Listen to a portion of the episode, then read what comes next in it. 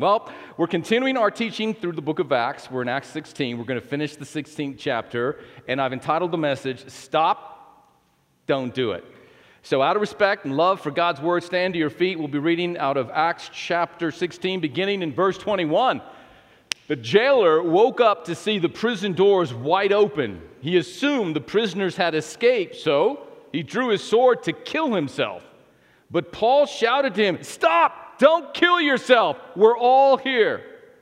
The jailer called for lights and ran to the dungeon and fell down trembling before Paul and Silas. And then he brought, he brought them out and said, and asked, Sirs, what must I do to be saved? They replied, Believe in the Lord Jesus, and you will be saved, along with everyone in your household. And they shared the word of the Lord with him and with all who lived in his household. Even at that hour of the night, the jailer cared for them and washed their wounds. Then he and everyone in his household were immediately baptized. He brought them into his house, set a meal before them, and he and his entire household rejoiced because they all believed in God. The next morning, the city officials sent the police to tell the jailer, Let those men go. So the jailer told Paul, the city officials have said, You and Silas are free to leave. Go in peace. But Paul replied, They have publicly beaten us without a trial and put us in prison, and we are Roman citizens? So now they want, to, they want us to leave secretly? Certainly not. Let them come themselves to release us. When the police reported this, the city officials were alarmed to learn that Paul and Silas were Roman citizens. So they came to the jail and apologized to them. Then they brought them out and begged them to leave the city. When Paul and Silas left the prison, they returned to the home of Lydia. There they met with the believers and encouraged them once more. Then they left town. Let's pray, God, we thank you for this amazing story. Thank you for the ministry and the impact of Paul and his ministry team. Thank you for what it means to us today. Thank you for the spiritual truths that you will share with us today. May we have hearts to receive, ears to hear the engrafted word. The incorruptible seed of the word of God will be planted in our spirits today, Lord. It will prosper wherein you have sent it, it will not return back to you void. And Father, I thank you that it will bear some 30, some 60, some 100 fruit. Multiplication, I pray and ask this now in Jesus' name by the power of your Holy Spirit. And all of God's people said, You may be seated. Stop don't do it. Once again, in this uh, story, we see that Paul cheated death. Thank God for Lydia. She was a, a gift from heaven for Paul and his ministry team. As we talked about her on Mother's Day uh, this past month, Paul and his ministry team were staying in Lydia's home. She was a wealthy businesswoman. She had enough room to house everybody, to feed everybody. God wants you to be blessed so you can be a blessing. Paul, in this chapter, in these verses, he asserted his legal rights. Uh, the city officials were surprised at Paul and Silas. They thought they were just Jews that had less rights than everybody else in that day. And when they found out they were Roman citizens, they were alarmed because you could not beat and imprison falsely a Roman citizen. There were laws. Paul asserted his, his legal rights, he asserted his Roman citizenship. There are times when it is your moral and spiritual obligation to assert your legal rights as a citizen of the United States of America. And ultimately, our rights do not come from the government, they're bestowed by our Creator. Uh, even as in, during the civil rights movement, uh, no other human being should be treated differently solely by the color of their skin. So, our fellow Americans had to assert themselves in order to uh, acquire the legal status that all Americans deserve, for we're all created equal in the eyes of God Almighty. Amen the greatest outcome of this story was verse 31. Paul said, when the guy said, What must I do to be saved? He said, Believe on the Lord Jesus Christ, and you and your household will be saved. His household was saved not automatically because he was saved. They all heard the gospel, they all believed in Jesus, and they all accepted Christ as Lord and Savior, and then immediately, not the next day, not the next week, immediately they were water baptized. They made a public profession of their faith in Christ. Paul at midnight was singing and praying, and Silas, when all of this happened, this is probably two or three in the morning. It was an all nighter. They ate, they feasted, they rejoiced, and the next day they were permanently set free. But my main point is found in verse 28. In verse 28, once again, it says, Paul shouted to him, Stop! Don't kill yourself. We're all here. I want to talk about uh, the 10th leading cause of death in the United States of America, and it happens to be suicide for all ages. Suicide is a topic that is addressed in the Bible because the Bible does not shy away from the painful, tough issues of life. You know, every day 123 Americans take their life by way of suicide. Every 12 minutes in America, someone takes their life. By the end of this message today, three of our fellow Americans will have ended their life by way of suicide. That, my friend, is unacceptable. Depression affects 20 to 25% of Americans 18 years and older, and now depression is being diagnosed in young people uh, as young as the age of 15. Suicide takes the lives of 44,965 fellow Americans every year. Think of all the sacred lives that have been that were lost during the Vietnam War. 58,220 Americans died in the Vietnam War, in the entirety of that war. But every year, 44,965 precious souls leave this world before their time by way of suicide. The highest suicide rates in the U.S. are among whites, American Indians, and Alaska Natives for uh, whatever reason.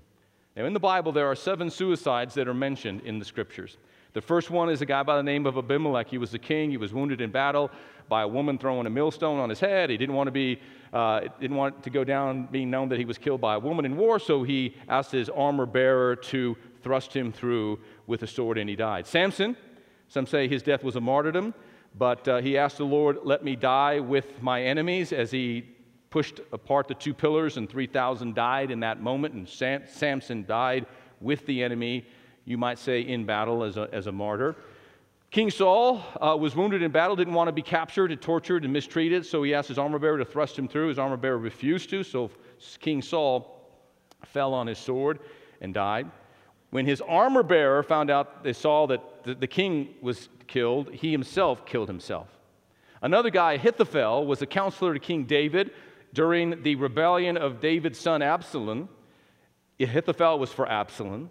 He gave advice to Absalom on how to destroy his father and his men. God supernaturally intervened and overturned the counsel of Ahithophel. And the Bible says when he realized his counsel was rejected, he went to his house, put his house in order, and then he hung himself. The sixth person mentioned in the Bible is another king of the northern uh, tribes of Israel, a bad king, Zimri, was defeated in battle. Uh, and he knew he was going to be captured, so he burnt the palace down with himself in it. And then, possibly the most famous suicide in the Bible was Judas, who betrayed the Lord for 30 pieces of silver, and then he went out and hung himself. Now, it's hard to believe, in 4,000 years of biblical history, there are only seven recorded suicides in the Bible. Five of the seven suicides were within the context of the field of battle. And instead of being captured, though they were wounded, uh, they chose to end their life. Two were outside the field of battle Ahithophel and Judas. There were individuals in the Bible that wanted to die. Elijah sought the Lord that he would die, and God said, No, it's not your time. Jonah even asked the Lord to take his life, and God said, No. The reason being is because God is the giver of life, and only God can take that life.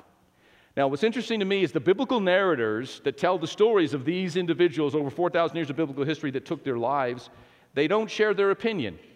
They simply state what happened and without trying to interpret or influence one way or the other, which I find to be quite interesting. Here's what we need to know, and here's what you need to know, especially you young people. Suicide is a permanent decision to a temporary problem. No matter what you're facing in your life, no matter what you will ever face in your life, it's temporary. The pain will not last. And yet, when young people take their life, it's a permanent decision based on a temporary pain. When I was in high school, I, my senior year, I committed my life to Christ. I had a friend, a close friend, that uh, committed suicide that same year. And we were all shocked and we, we were all heartbroken. His parents, uh, his family asked if I would sh- share something at his funeral. I had recently given my life to Christ. I knew him, a personal friend. And it was, a, it was a sad moment in all of our lives, but particularly in the life of the family. You see, suicide doesn't end your pain, it simply passes it on to everyone else that loves you. And he took his life. He was good looking, athletic, he had a promising future over a relationship that ended. His, he broke up with his girlfriend. And how many times do we allow the enemy to sow seeds of doubt and lies in our hearts, and then we act on it? We make a permanent decision based on a temporary pain. I know there are those in here in our services this weekend, perhaps you've contemplated it, maybe you've even attempted it. No shame, no guilt, no condemnation. We love you. We don't know who you are, but the Lord knows who you are. And thank God you didn't succeed because your life matters to Him and it matters to so many others, even if at times it may not feel that way. I know there'll be family members in here who have had loved ones that have taken their life. I'm sorry. My heart goes out to you. We have people in our life, friends, extended family members, that we are touched with that feeling of that infirmity in your life. And uh, we, we can only say, may God's love and grace continue to, to give you strength. But there are three thoughts that I want to share with you because everyone that has taken their life, they, prior to taking their life, there's a feeling of uselessness and hopelessness. Many times it's brought on by mental illness. I'm so thankful for Rick Warren. He and his wife, they are very transparent with the pain that they have been walking through in the untimely suicide of their own son. Many other nationally known good men, good families, good people have been transparent and have shared their pain and how they have been coping with that pain in light of this horrendous issue that we're facing. Three thoughts I want to share with you. The first one is this My life isn't a waste because God created it. Let's say this together. My life isn't a waste because God created it. Some people think, what's the use? My life is meaningless. My life has no purpose. On the contrary, your life is not a waste because God created you. Look at Job 33 4. Let's read this out loud together. Job 33 4. The Spirit of God created me, and the breath of the Almighty gave me life. God created you in His image and in His likeness. You see, God's the giver of life, therefore, only God can extinguish life. The only exception to that is in a just war or in self defense. Now, remember, the Bible doesn't say, Thou shalt not kill, it says, Thou shalt not murder. God is against the shedding of innocent blood. There are times a life has to be taken in war or in self defense or in capital punishment, which the Bible does confirm in capital punishment. But life should never be extinguished outside those exceptions. Why? Because it is special, created by God. We are image bearers of God. So, if homicide is the deliberate, unlawful killing of another human being, infanticide is the killing of a child, suicide is the action of killing oneself intentionally. And your life isn't a waste because God created you. Look at Ephesians 2:10, the first part of that verse. Can we read it out loud together? We are God's work of art created in Christ Jesus. One translation says, "You are God's masterpiece, and He's not finished with this work of art called your life. That's why we should never give up. We should never throw in the towel because God's begun a good work in you and He's going to complete it because you were created in His image and in His likeness. You are an image bearer of Almighty God. Look at Psalm 139, verse 14. Can we read it out loud together? I will praise you, for I am fearfully and wonderfully made. Marvelous are your works, and that my soul knows very well. The greatest, most marvelous work that God has performed in all of creation. It's not the earth or the galaxies or the universes. It's not the angels, and God bless the angels, the holy messengers of God. It's you, my friend. It's you and it's me because only human beings were created in the very image and in the very likeness of God. You have been fearfully and wonderfully made. Albert Camus was a French philosopher, author, journalist. He won the Nobel Prize at the age of 44 in 1957. He wrote an essay on the myth of uh, Sisyphus. And it's an interesting essay because he introduces the philosophy of the absurd. And basically, in his essay, he, he says life is really meaningless if you think about it. There's no unity, there's no clarity, there's no, there's no purpose. It's as though it's devoid of God and of eternal truths and of value. And because life is so absurd and because life is so cruel and because life is so meaningless, does it then necessitate and require suicide? An interesting essay. He says, We hope for tomorrow, but tomorrow brings us closer to death. What's the use? The world is cruel, it is inhumane. Hence, the meaningless and the absurdity of life. Does it require us ending it all? And then he answers that question in the essay. At the end of it, he says, No, it requires revolt. In the final chapter, he compares the absurdity of man's life with the situation of uh, Sisyphus. And he was the guy, the Greek mythology guy, that had to roll a stone uh, uh, up, up a hill. Only once he got it up the hill, it came tumbling down again. And sometimes life feels as though we're just pushing against life and the burden of life. And no sooner do we feel as though we've reached the top and we let go that the stone rolls back down again and we have to get back up and do it all over again.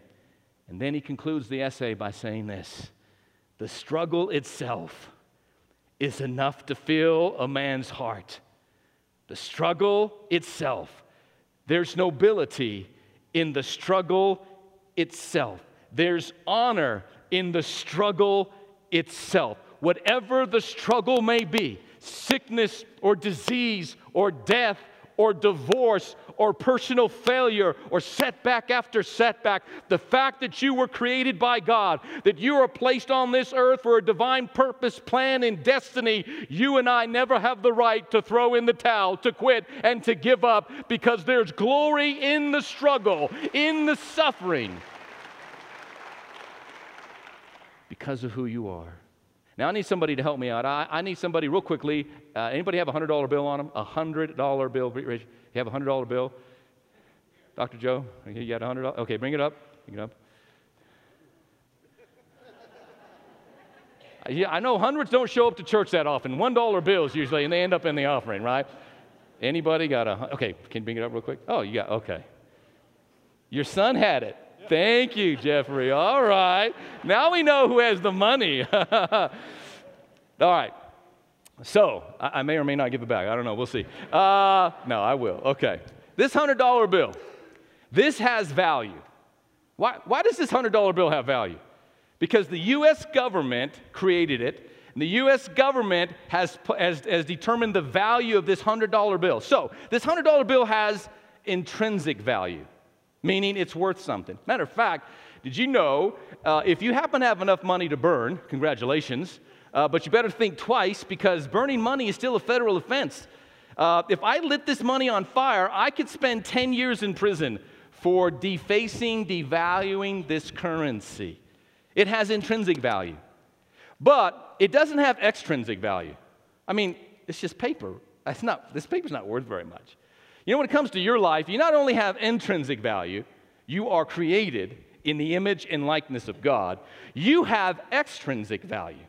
You see, I could crumble this $100 bill up, it's still going to be worth $100. That's the value set by the federal government. I could, I could put this $100 bill in the mud and, and some water, and it could be caked on with mud. And matter of fact, they say all $100 bills have traces of cocaine on it, so I'm going to really wash my hands after I've touched this $100 bill, and you should wash your hands after you touch any bills. Who knows where this $100 bill is circulating, where it's been? You know what I'm talking about? Um, but in spite of all that, this still holds its intrinsic value. No matter where your life is at today, no matter what sin you may be involved in today, no matter how the image of God has been marred in your life by the filth and the muck and the mire and the stain of sin, you still have value in the eyes of God intrinsically because you were created in His image and in His likeness. Now, your extrinsic value. How much?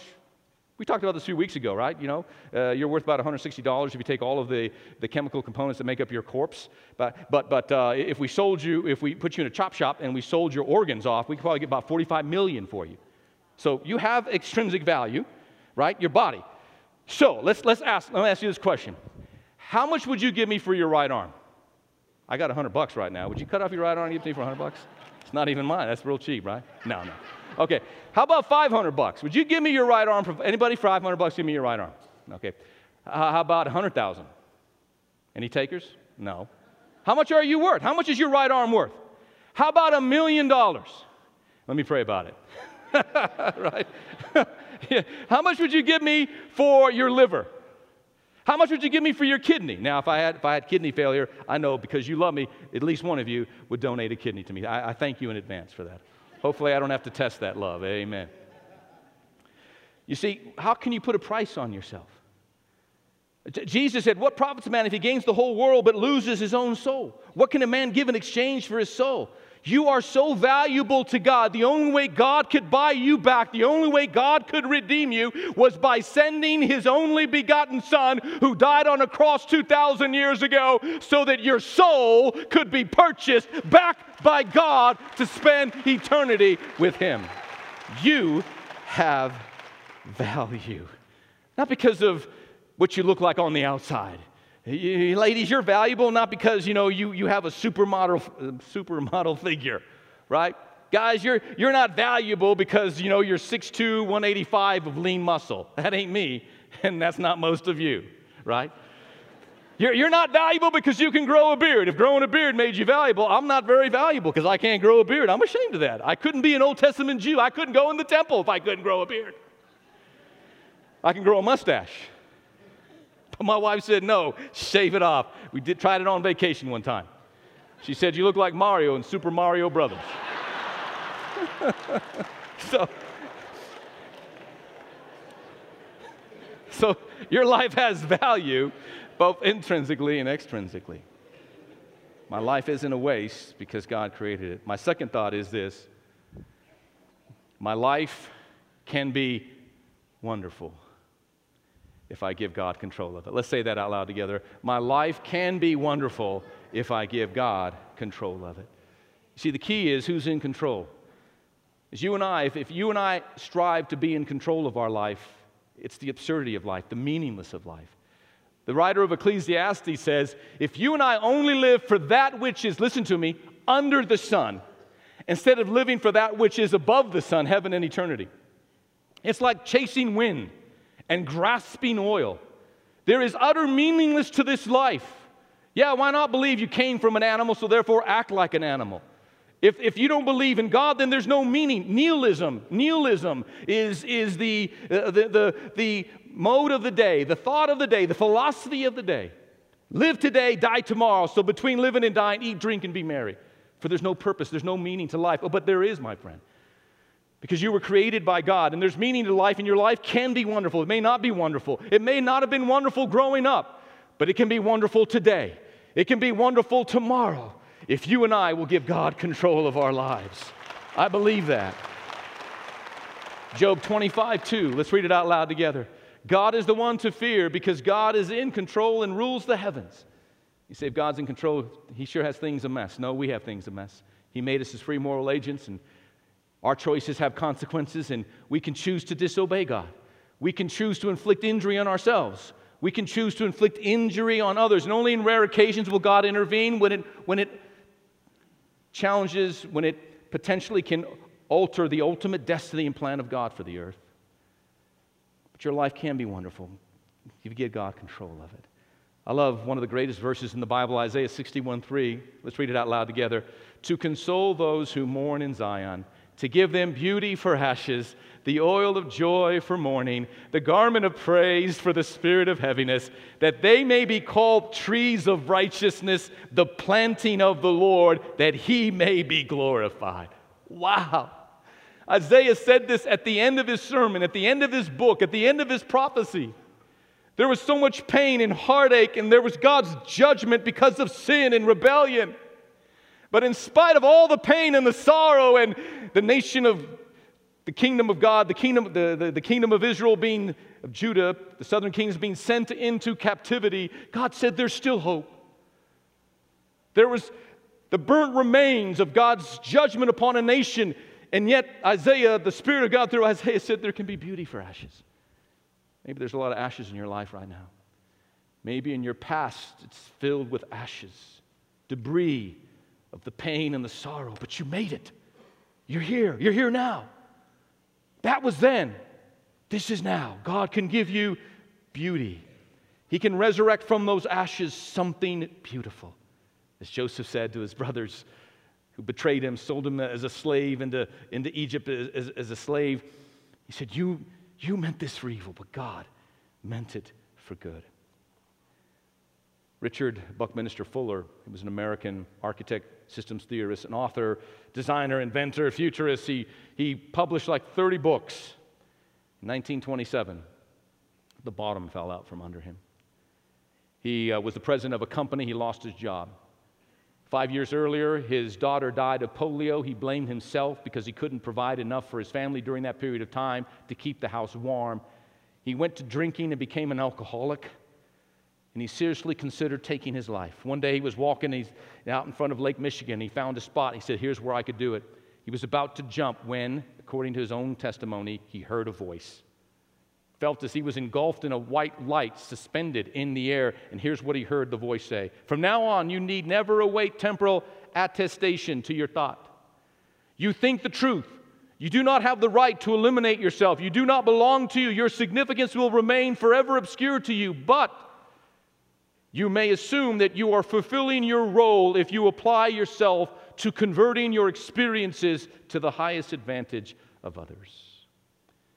He said that that voice was the voice of the universe. He didn't know at that point in time there is no voice of the universe, but there is a voice of God that can intervene and can remind you you are valuable. And there's nobility in the struggle. He went back home, he regained his bearings and made a great success out of his life. My life isn't a waste because God created it. My life can be wonderful if I give God control of it. And finally, my life is worth living because God can change it. Let's say that together. My life is worth living because God can change it. Only God can change a life. And he can change your life. In 2 Corinthians 5:17, it says, "Therefore, oh, got to take it off. All right, here we go. Let's say read it out loud together. Therefore, if anyone is in Christ, he is a new creation. Old things have passed away. Behold, all things have become new. The jailer that night, when God supernaturally sent an earthquake and the chains fell off all the prisoners, that jailer that night was going to kill himself. And Paul said, Stop, don't do it. We're all here. That's God's message to you. Those of you that are watching right now, stop, don't do it. We're all here. We're here for you. More importantly, God is here for you. And God is in the relocation business. God can change your life.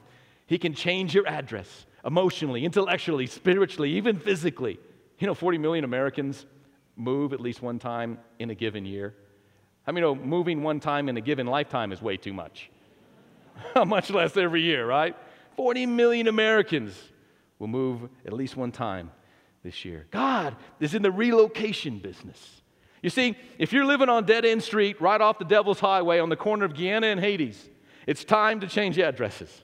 Get off the highway to hell with no stop sign, speed limit, nobody gonna slow you down like a wheel spinning, nobody gonna mess you around. It's time to get off that highway of hell and get on the highway of heaven. How do I get on that? Jesus is the way, the truth, and the life. And He offers life and he'll give you beauty for ashes. In the book of Exodus, God changed the address of one million plus Jews, his people. 400 plus years of bondage, God relocated them. And where did God relocate them? From one place of bondage to another place of bondage? No. He took them out of Egypt, a place of bondage, and He brought them into the promised land. And what did He call the promised land? A land flowing with milk and honey. My friend, God has a land for you that is flowing with milk and honey. God has a better tomorrow. He has a better year. Everything that God has for you is up ahead. Let Him be in control of your life and follow Him Follow him, and he can change your life. How does God change your life? Jeremiah 31 15. Time after time, I sent you prophets who told you, turn from your wicked ways and start doing things right Stop worshiping other gods so that you might live in peace here in the land that I've given to you and your ancestors. But you would not listen to me or obey me. That's all God is asking from us, His image bearers. He's asking us to turn to Him, and He will receive us, He will forgive us, and He will give us peace.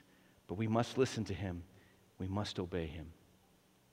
There's a Swedish proverb shared joy is a double joy, shared sorrow is a half sorrow. If you're contemplating suicide, those of you watching, you need to talk with someone. As a church, of course, we're here for you. I'm sure you have friends and family members. If you live in another city, I'm sure there is a, a good Bible preaching church there that you could call up and somebody would be willing to talk with you, to pray with you. A, a shared joy is a double joy, a shared sorrow is half a sorrow. Stop. Don't do it. We're here. We're all here. And we're all here for you, my friend. Suicide is not to fear death, it is to fear life. It doesn't take courage to take your life, it takes more courage to live through the struggle of life, whatever that struggle may be. Whether it is a legitimate mental condition, a mental illness, just like there can be a physical illness, and you could be a Christian that loves Jesus and suffer physically. Some of you are believing God for healing through diabetes or, or, or, some other disease right now, you still love God and heaven's your eternal home. You have a physical illness, you could have a mental illness. God still loves you. He's still there for you. He's still with you every single day, every step you take. You never take it alone. He's there with you. But never give up. Jesus changed addresses. he left heaven to come to this sin cursed world to die on a cross for you. You've heard it before, right? If you're the only one living, the only one that needed salvation, you're worth that much to God. You're worth that much to the Savior that He would have come to this earth, suffered, bled, and died for you. That's how important you are to Him. There's a national suicide hotline. I want to give it to you. It's in the notes. You can download them from the app or on our website 1 800 273 TALK or 8255 24 7. As a church, we're here for you, absolutely. We don't have a 24 7, seven day a week hotline, but we are here for you. But there is someone that is willing to talk with you and help you through those low moments you may find yourself. Don't face them alone, there are others. In the psychological world, there's a, a new concept called post traumatic growth that people that face great traumatic events in their life, they're finding that they can actually have a better life post the trauma. It can be a moment of their personal growth and development. True story. Brigadier General Rhonda Cornum, a female brigadier general. She's the poster child of post traumatic growth. 1991, she was a prisoner of war in the Iraqi war under Saddam Hussein's army. She was a medical doctor, urologist. She was a PhD biochemist. She was the, a flight surgeon. She was a jet pilot and a civilian helicopter pilot. She was running a res- rescue mission when she was shot down. She had like two broken legs, a broken arm, broken ribs. Captured for eight days, brutally raped for eight days. Then she was rescued upon her release and upon her recovery and upon the lesson that she learned from that, she decided to become a better person. She describes the effects of her traumatic experience related to her patients. She said, I felt much better prepared to be a military physician and a surgeon than I was previously to this experience, because now the concerns of my patients were no longer academic related to her personal strength. She said, in her own words, I felt far better equipped to be a leader and a commander. That is the standard by which other experiences are now based. I so and so I feel much less anxiety or fear when faced with challenges. She said, I remember birthdays now and I visit my grandparents and so on. She got this new lease on life and she had a new value and appreciation for life As I mentioned during worship, the end of worship, sometimes we can begin to become so conditioned to the good things in life, we begin to take them for granted. Spiritually, she said it changed her. In her own words, she said, This an out of body experience changed my perception. I was now open to at least the possibility of a spiritual versus just a physical life. Her priorities changed. She coined the greatest, one of the greatest philosophies of life. Like they asked her one time, What's your philosophy in life? And she said, I prioritize A, B, and C, and then I dispense of C. And she reprioritized her life. She said, I always go to my daughter's soccer games now. And this is from a book called Flourish, A Visionary New Understanding of Happiness and Well-Being that I've been, been, been reading. No matter where you've been, no matter what you're facing, young people, no matter what pain or hardship your life is experiencing right now, this too shall pass. And the devil attacks those so viciously that have such a promising future. It can almost be a compliment to your life. If you have struggled with suicide, it's because the devil knows there's something significant about your life. Please understand that. Even when I was a teenager, before I gave my life to Christ, in the dark moments of my life, my soul was filled with such darkness and sin. I on many occasions seriously thought about ending it all. But God intervened, and I came to the realization that my life is not a waste, that my life can be wonderful, that God has a plan for my life. And I'm here to tell you God has a plan for your life, and we have no right to cut it short. The Bible says that Jesus was tempted in all points like you and me, and yet he's without sin. You know, one time the devil tempted Jesus to end his life prematurely. Did you know that? He said, Throw yourself off the pinnacle of the temple. Isn't it written? Psalm 91, he quoted, because the devil knows the scripture better than you do and I do. He'll give his angels charge over you. They'll bear you up in their hands, lest you dash your foot against a stone. And Jesus said, Thou shalt not tempt the Lord your God. Pastor Carl, if if a Christian takes their life, do they go to heaven? Well, the only way you go to heaven is by being born again. That's, that's the one issue that needs to be settled. Only people that are born again go to heaven. You can be sick in your body, die, and go to heaven. You can be sick in your head, die, and go to heaven. People who trust Jesus go to heaven. But you shall not tempt the Lord your God. Let me share this very delicately. There's the Protestant and the Catholic theological interpretation of suicide. The Catholic Church, in their theology, they believe it's a mortal sin that if you commit suicide, you don't go to heaven. You know, that saved a lot of people's lives. That has. I have a individual in my life that I, I know and has have attempted to commit suicide and, and didn't go through with it, thank the Lord. And they seriously thought about it, and what saved them, what saved them was their fear of not going to heaven.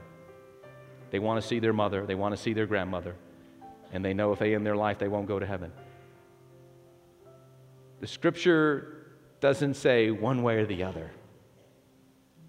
I can only trust in my understanding of scripture that uh, God is good, and what gets you to heaven is faith alone in Christ alone, being saved. But many times in the Protestant world, it's as though we give license to people who are in the struggle and think, well, God loves me, God understands, and I'm going to listen. Jesus said, base your life on what Jesus said. Don't tempt God. It's never our right to take our own life in our hands. Your life was given to you by God, and your life can only be extinguished by God, which means there's always hope no matter what you may be facing in your life.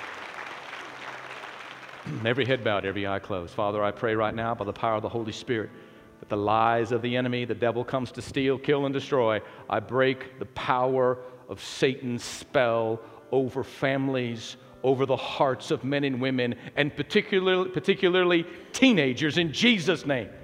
That that thought would never cross their mind in Jesus' name those that have been struggling, Lord. Thank you that they're going to follow Christ. He's the way, the truth, and the life against the lies of the enemy.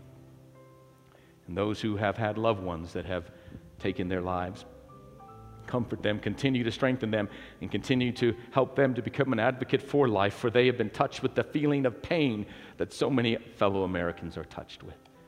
Thank you for your grace and mercy being extended now today, Lord. Those that are watching and listening, live streaming right now, reach out, Holy Spirit, and touch them in Jesus' name.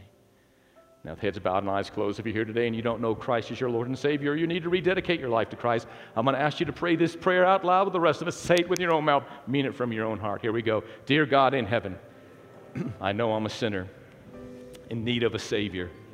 There's only one Savior, His name is Jesus. I call upon you, Jesus. I ask you now, come into my heart, come into my life. Be my Lord and be my Savior. I turn from sin to the true and living God. I receive His love, His grace, and His forgiveness. Dear God in heaven, you're now my Father, and I am your child. Fill me now with your Holy Spirit and give me strength to live for you and serve you all the days of my life, beginning today for the rest of eternity. In Jesus' name. Amen and amen. Can we thank the Lord together, church family?